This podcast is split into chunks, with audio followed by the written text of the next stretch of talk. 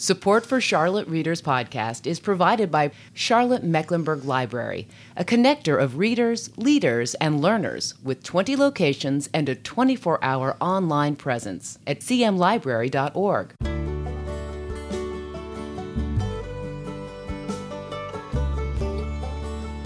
Welcome to Charlotte Readers Podcast, where authors give voice to the written words. We're a proud member of the Queen City Podcast Network and the Authors on the Air Global Radio Network, a series of author-hosted podcasts distributing literary content to a worldwide audience. I'm your host, Landis Wade, a recovering trial lawyer turned author turned podcaster of books and stories, and I really appreciate you being here. Very quickly, before we get to the uninterrupted interview today, a few quick words about some of the benefits for our listeners. Number one, we have show notes for every episode with images, links, and information about our authors at charlottereaderspodcast.com. And number two, if you're into audiobooks, we have a relationship with Libro.fm, which supports indie bookstores. If you sign up with Libro to get your audiobooks and you use the promo code Charlotte Reader, you'll get an extra audiobook free.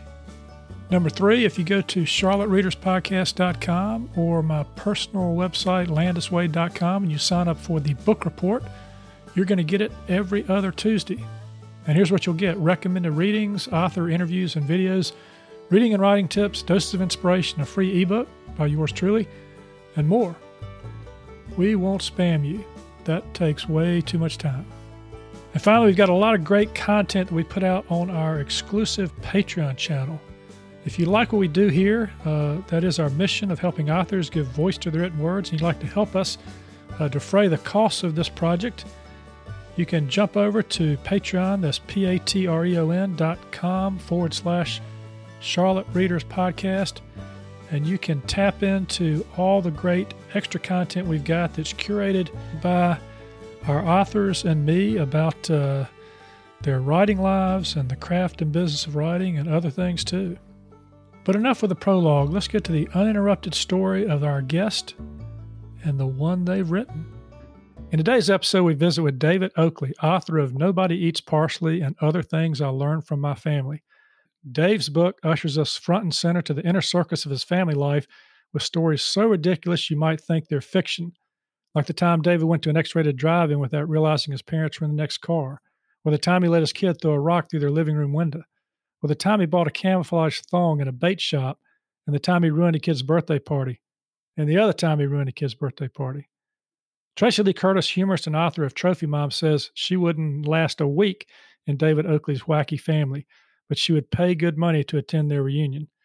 Each chapter is filled with humorous events from Dave's world, and he's gotten some great praise from the book from his family, like the blurb from his mother, who says the book helps her fall asleep at night, and the one by his wife who says David really makes her laugh, especially in bed. Dave, welcome to the show. I love having that praise from my family, man. They're really behind me on this one. They really are. And speaking of which, you've gotten some, some great endorsements there. You know, like, well, of course, the one I mentioned from author Tracy Curtis, who's a humorist.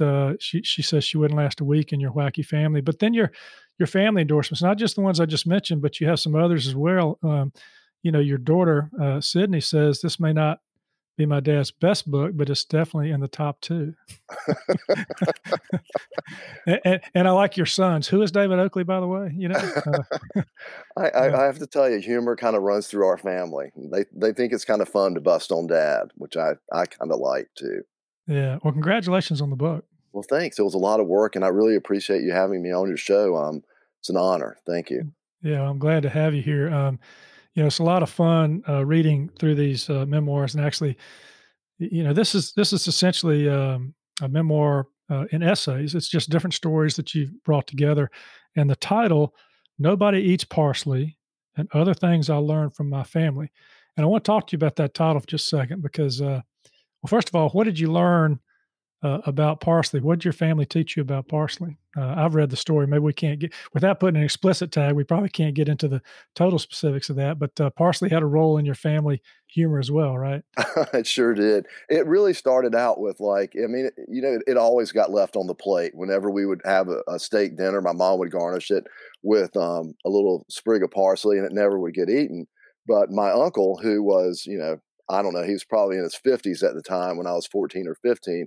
It was one of his, Nobody Eats Parsley is actually the punchline to a joke that he would always tell. And he thought it was so funny.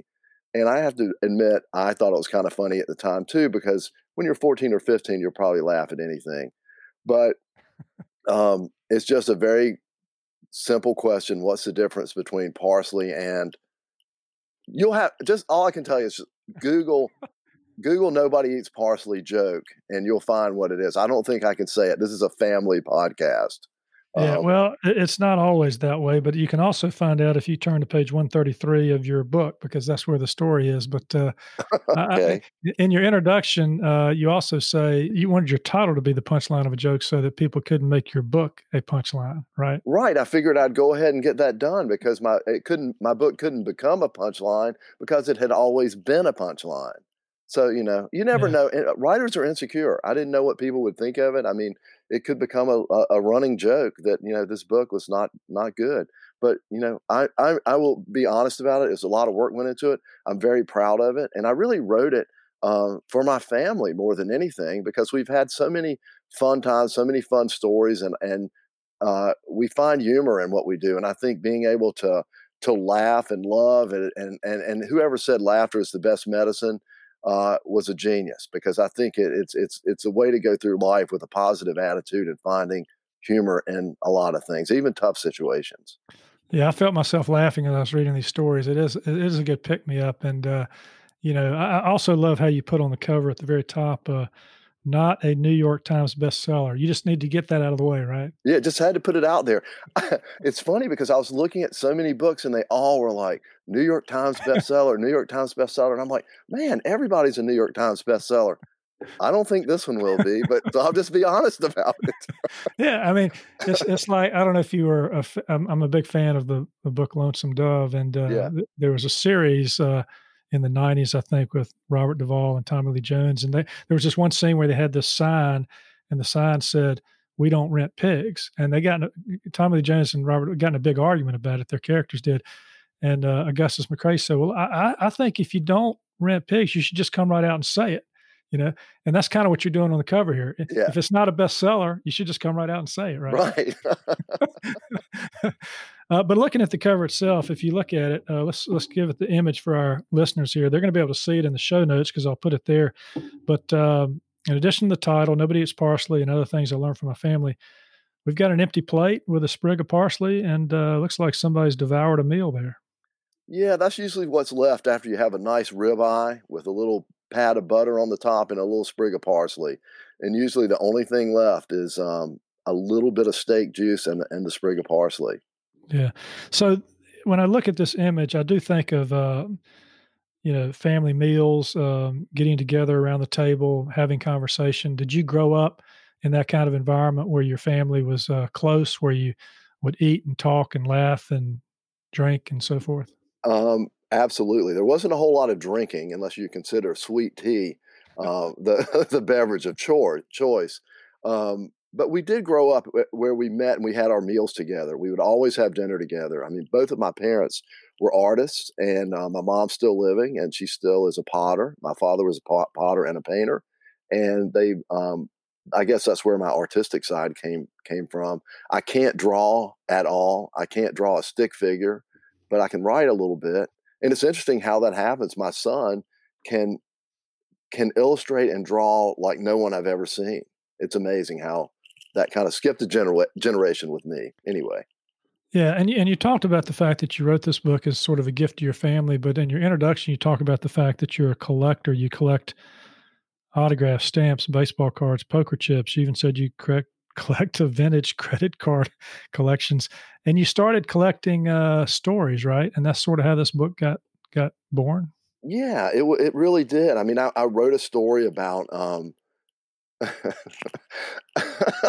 Sorry, I wrote a story about my dad who, like, I didn't realize this at the time, but I found out later that he always took his afternoon naps without underwear on, naked, I guess, you know. So he would, with no underwear. Then I wrote a story about how I went into a bait shop to buy bait for Lucas and I to go fishing, and ended up buying some camouflage underwear there for my wife, because I felt like guilty because I'd made a comment about it. And the lady there was saying how much she loved wearing this. And I was like, man, I'm going to offend her if I don't buy some. So I bought that, and suddenly I have two underwear stories. And then I realized, oh my gosh, I gave our 6-year-old nephew a pair of tidy whities for his 6th birthday, you know, and ruined his birthday party. I did it as a joke, and it wasn't funny. So suddenly I had 3 underwear stories. I had a little collection of underwear stories. So I'm like, well, there's a collection. That's great. Well, let's talk about the book itself. It's a memoir in 4 parts. You have part 1, Dave's World, part 2, Growing Up, part 3, Embellish and Exaggerate, and part 4, They're Just People. Sounds a little bit like Jeopardy options there, you know, to choose from. Oh, yeah. But let's do the settings here. Dave, let's talk about some of the settings in these different chapters. And I want to, you know, kind of hone in on a couple of stories that jumped out at me. And in Dave's World, and I guess that title comes from one of the stories you wrote because somebody looked at you and looked at your hair and kind of thought you looked like Garth in Wayne's World. Is that right? That is true. I mean, I walked in to buy a scratch off at the Circle K, and the guy goes, "I know you," and I was kind of like a little bit like, "Oh, well, you know, yeah, maybe you do." I mean, I wrote a book, you know. Yeah. And then he was like, "No, you're like, I know who you're the guy from Saturday Night Live, Wayne's World, you know, party on, Garth." I mean, it was just like, oh my gosh, it was like you just have to have a very like, I mean, your ego gets a bunch of hits when you're a writer. You think you're good, but like no one really cares that you wrote a book, you know? Yeah. You know, for just a second, you thought he was thinking that you were a New York Times bestselling author. Right, exactly. For one split second, I thought, man, wow, people know who I am. Yeah. But no. So okay. One of the stories I'm talking about in Dave's World is the poker table bet, and the reason I want to talk about this with you is because you took a trip to Vegas with your mother and your sister. Was this after your father had died? Yes. Okay.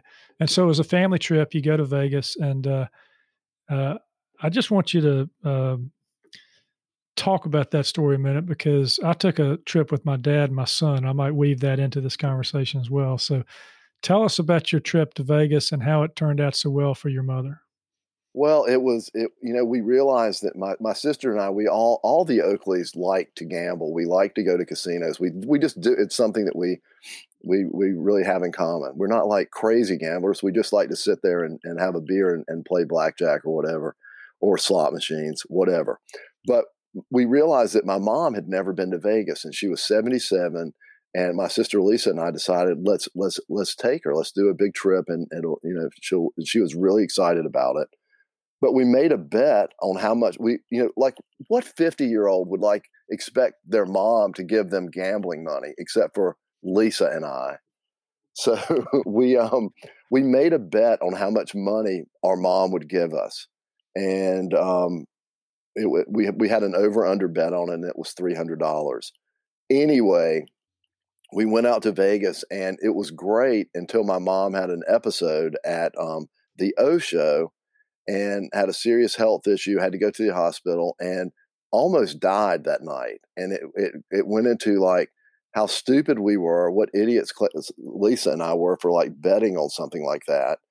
But the best thing about the story to me was that we made it through. My mom made it through. We were in Vegas for an extra week. I didn't put this in the story, but Lisa and I actually went out every night that my mom was in the hospital and played blackjack, but that's another part of it. We couldn't help ourselves, but she made it through, and that was the biggest win that we could have ever had, but that she made it home, and she'll never forget going to Vegas with us. She also hit it big at the end, right?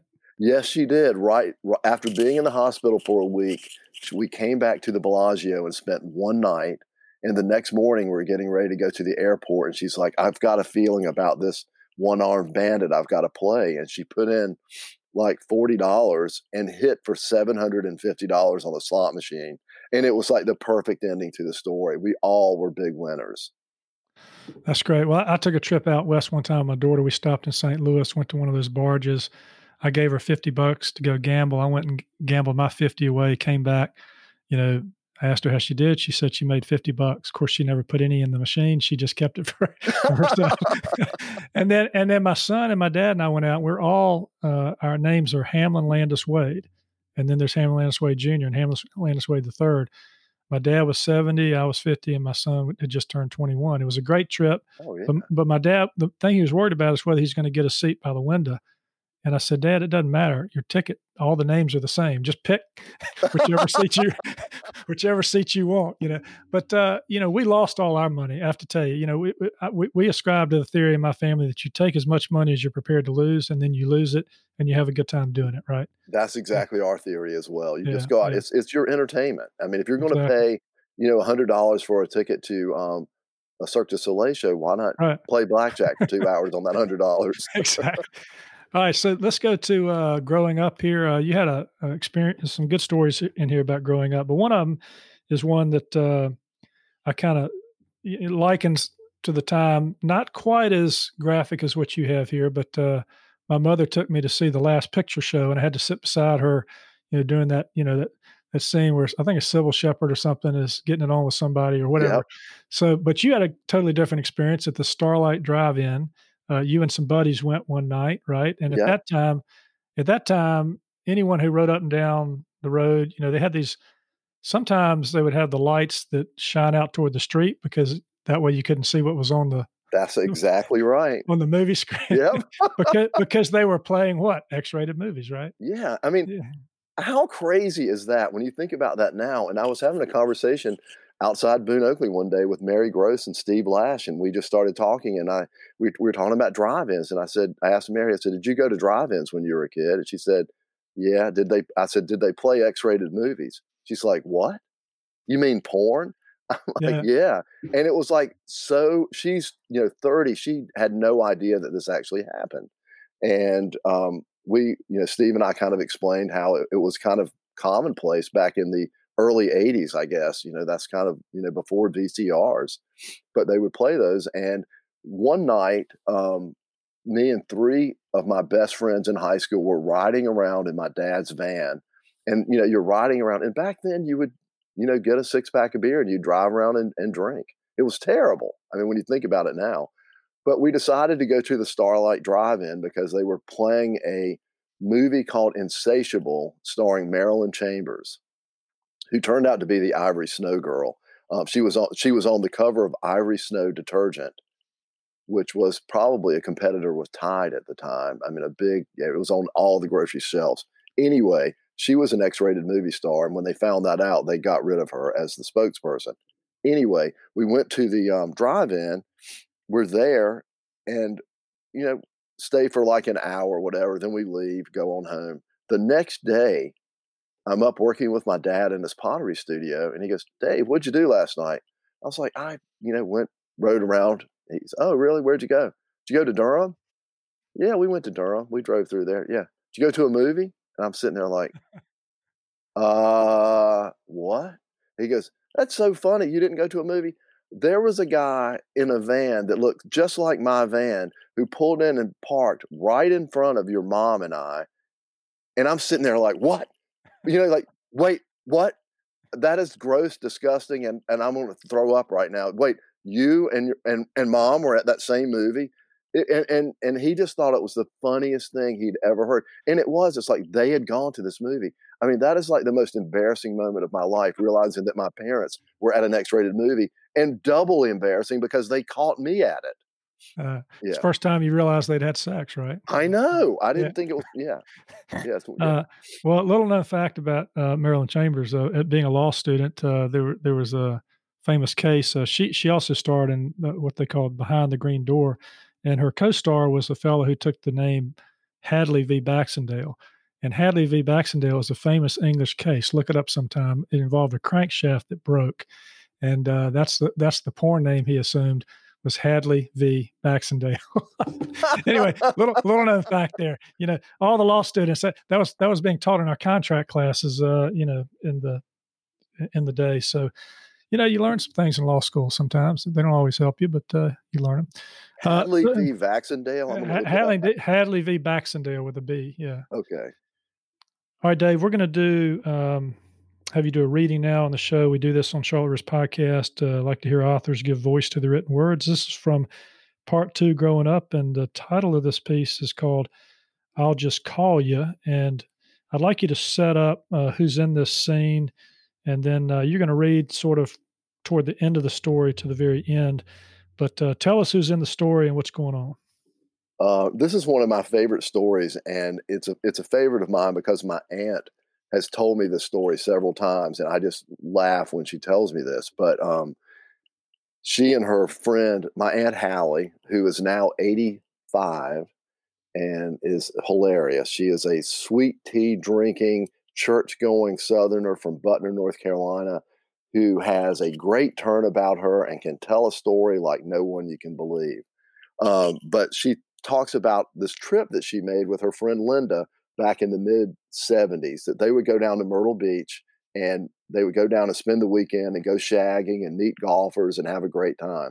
Well, this whole thing talks about when they were driving back from Myrtle Beach once, and on the way back, they were on I-95 heading up past south of the border near Fayetteville, and there was a guy following them, and the guy pulls up beside him and says, "Hey, let me buy you a drink." And, you know, she, instead of like speeding up and getting out of there, she said, "Where do you want to go?" And he goes, "Hardee's." So they're like, "Okay, let's." Apparently that was a panty dropper back in the 70s. "Let's go to Hardee's." So this is the guy talking, and I'm going to do my best, Aunt Hallie and Linda as well. "You girls look like you've been at the beach," the man said with a thick North Carolina accent. "Well, you're right. We've been down at North Myrtle," Hallie said to him. "That's a nice place," he said. "Were you down at Myrtle too?" Hallie asked. "No, I'm on my way back from a funeral in Georgia. A friend of mine passed away." She told him she was sorry to hear that. "Where are you ladies from?" "I'm from Butner, and Linda is from Durham," she said. "Well, I'm from Selma. It's a little town about 50 miles north of here," he said. "Oh, I've heard of Selma," she said. The guy then asked them what they wanted to drink. "Tea," they both said. "Sweet tea." So he got up and went to the counter and got 3 teas. Hallie told me, "By the time he sat back down, we were all more at ease, and he really did seem like a nice fella. We had a lot in common. We were all from eastern North Carolina. He seemed to take a little bit more of a liking to me than Linda. Maybe it was because I was a small town girl, and Linda was more of a city girl. She was from Durham." The conversation continued, and after we'd been there for about half an hour, the guy said to me, "Selma isn't that far from Butner. Can I call you sometime?" "Can you call me?" "Well, will you give me your phone number?" "Well, I guess that'll be all right." He took out an ink pen from his coat pocket and wrote the number on the Hardee's napkin. "I can't believe I just gave you my phone number, and I don't even know your name," Hallie said. "I'll just call you," he replied in a thick accent. "No, you're not going to just call me." "Why not?" "What's your name?" "I'll just call you." Well, Hallie said she crossed her arms and started to get really annoyed with this guy. She didn't want some random guy calling her if she didn't even know his name. "What's the problem?" he asked. "I told you my name." "No, you didn't," Hallie insisted. "I just call you. My name is I just call you." "What in the hell are you talking about?" Hallie asked. He took out another napkin and spelled his name on it. Otiscollier.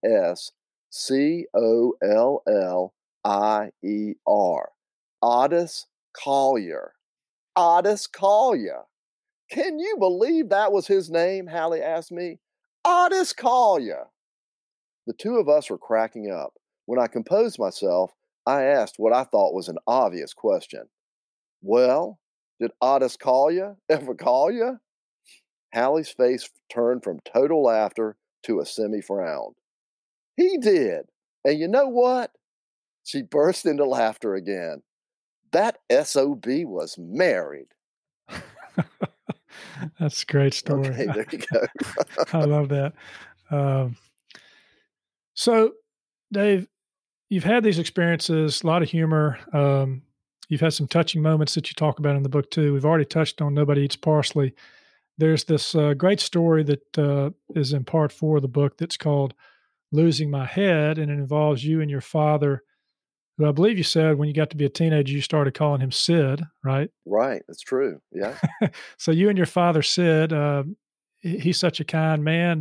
He'd sometimes give his pottery away to people instead of sell it if he made a connection and liked them. And that favor got returned one time because when he did it, he happened to give the pottery to somebody who was really high up in Nashville who invited him. And then you got to go along to the Country Music Awards and see a lot of big talent. Something happened with the camera. Didn't work quite as well as you had hoped it would. But there's that's just a touching moment here, I think, in the book. And I just want you to talk about that because it sounds to me like a road trip you'll never forget. It's true. My dad called me and I just moved to New York. I'd been living in New York for about a year after graduating from college. And I, was working in an ad agency in New York, and he called and said, he told me that someone had come into the shop and he'd given him a piece of pottery. And the guy was so touched with it, he asked my dad if he was a fan of country music. And my dad was like, yeah, I grew up on country music. I'm the executive producer for the CMAs. Would you like to come to Nashville in October and be my guest? I mean, it was crazy. So he called me in New York and asked if I would like to fly to Nashville and meet him. And I'd never been to Nashville. My dad had never been to Nashville. You know, we flew to Nashville, stayed at the luxurious Days Inn out on Interstate 40, and got there. And, I wasn't expecting anything but maybe like a seat at the back of the arena, on Saturday night. But we got there. My dad goes, my friend asked me to come to the rehearsal. Let's go over and see what the rehearsal's like. I'm like, well, isn't it the same thing as the show? Why would we want to go to that? I'm a typical, 24-year-old idiot, no appreciation. But we ended up going to this rehearsal, and I'm sitting there like he brought us in, set us down in the middle of the Grand Ole Opry house, and we're sitting there in the audience, and there's probably 10 people in the whole place, but different stars are up on stage. Practicing. Kitty Wells was on stage, and I didn't even know who she was. My dad explained to me. But then all of a sudden, I hear a voice from behind me, and it's like, hey, boys, is this your first time to Nashville? And it was a familiar voice, and I turned around, and if I hadn't been sitting down, I would have fallen over into the floor. But Dolly Parton came and sat down right beside me. You need to work on your Dolly Parton there a little bit, Dave. Yeah. Yeah. Give me some coaching on it. Yeah. No, but she sits down. She's very nice to you. You see others that night, and you're starting to take pictures. Back in the day when we didn't have, the iPhones we have today, you're taking them with film, and your dad's pointing the cameras, you think, where he should be, but not quite, to where when you look at the photos later, he cuts your head off in one of the pictures, right? He cut my head. I was so excited to meet Dwight Yoakam. He was my idol at the time, and I went and talked to Dwight, and I got my dad to take a picture of Dwight and I backstage, and I kept looking at my dad. I'm like, are you sure you know how to use this camera? And he was pointing it more like at our crotches versus at our faces, and it turned out that in every shot that he took of me with Loretta Lynn, Hank Williams Jr., and Dwight Yoakam, he cut my head off, or he cut it right at my eyes, and so like even Dwight, you see, he's cut at his eyes. He has no cowboy hat on, nothing. So I was after the show the next day, and I took pictures of him, he brought a pot for Emmylou Harris. So he got to meet Emmylou Harris, who I didn't realize at the time he had a huge crush on.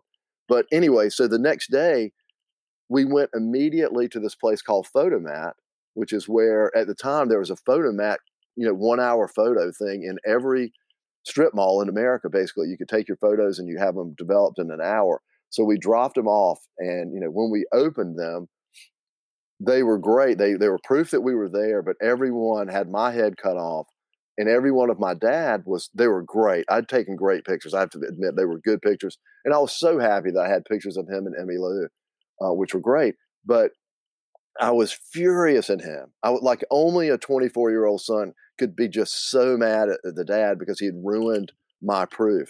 Anyway, so, and I gave him the silent treatment. We went to Waffle House, and I just sat there the whole time, didn't say anything. And about after his third cup of coffee, he looked at me and he just goes, "You know, David, a photograph is nothing to lose your head over." And he just started laughing, and I couldn't help it, man. I just started laughing, and I realized that, you know, as time has gone on, those pictures actually were perfect. Yeah, you said you ended the essay by saying, "Looking back, I realized the pictures were perfect, picture perfect, but that still doesn't change the fact that Sid was a shitty photographer." Yeah. The theme of the book, I guess, and I was thinking about this, you know, how you might describe the string that pulls all the way through this narrative here, all the way through these essays. I mean, is it families who can laugh and cry together, can stay together? Or is it something else? What comes to mind for you? Well, I'm glad someone finally figured it out, Landis. Thank you. Maybe that's it. I like that. It really is about families and love and humor and seeing fun and laughing about a lot of fun times. We don't have much time left, but just quickly about the writing life. In your day job, you work at Boone Oakley, and you're in advertising. You've been in the North Carolina Advertising Hall of Fame. I guess in advertising, I mean, you're telling stories, right? So there is a connection here. What is it from your advertising career that you think helps you as a writer? I think, like, writing, and you're always telling stories. You're telling stories for different brands. I mean, for example, you know, we worked with Bojangles for 10 years, and we helped tell the story of, like, what it's like in the morning to have that craving for a biscuit. You know, we're the guys who came up with it's bow time. And that's that pretty much tells a story in 3 words, actually. Yeah, that's great. So why do you love to write, Dave? It just makes me happy. It's really an odd thing. I get inspiration from it. It's my passion. I like the way it makes me feel, and I like the way it makes other people feel when they read it. I like to make people laugh. I'm kind of been like that my whole life. I enjoy being around people who are having fun, and I like writing because it makes people laugh. And during this process, you said earlier when we were talking, you said this was hard. It was a difficult process to complete this book. What was hard about it for you? And how did you overcome some of those difficulties in putting this book together? Well, I mean, it's always hard to have the discipline to sit down and actually write them and go through. Like, you can tell a story and you can put it down and you can write it down. And then when you tell a story and how it's read is a little bit differently, but it takes a lot of discipline to, you know, get up early in the morning, you know, get up at 6, write for 2 hours before you go to work, or, you know, decide, like, at night, you know, it's 9 o'clock, I'm going to write for an hour and a half before I go to bed. You just have to consistently doing that, and you just have to be disciplined to do it. It doesn't just happen. So it's a lot of work, but I'm so proud of it, and I'm so happy with how it came out. And I just want to make people smile with it. It makes me smile. It really was designed to make my family smile. And hopefully I have a little bit bigger family than just the Oakleys and D'Andrea's, Claire's family.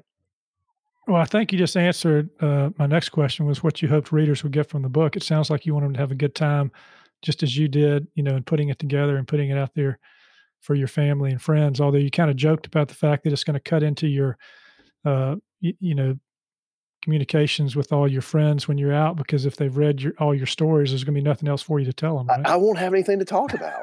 I mean, they're like, "Oh my God, he's so boring. All he talks about is that stupid book and those stories over and over." Yeah.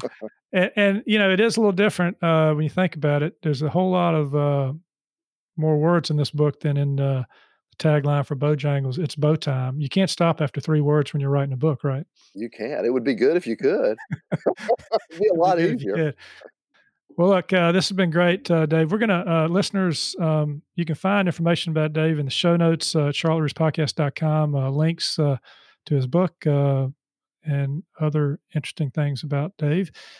And also, if you like, you're going to get a chance, if you want to jump over, because we're going to jump over to our Patreon site and have a conversation with Dave and his publicist, Linda Bouchard, who we're going to be talking as part of our listener-supported platform, how authors and publicists can work together to put this kind of work out into the world. So check that out. You can find that on Charlotte Readers Podcast at our Patreon page or at patreon.com / Charlotte Readers Podcast. Hey, Dave, it's been great having you on the show here, and I look forward to continuing this conversation in a moment for our listener supporters. Landis, thank you for the opportunity, and I have to tell you, I had such a good time this morning talking with you, and you're a fantastic man. I applaud you for doing over 200 of these, and hopefully this ranks in the top 200. Yeah, well, it's kind of like sweet tea. You get addicted to it, you know. So it's that Bojangles sweet tea, right? Yeah. I like it. I like it a lot. Yeah. All right. Well, thanks. Well,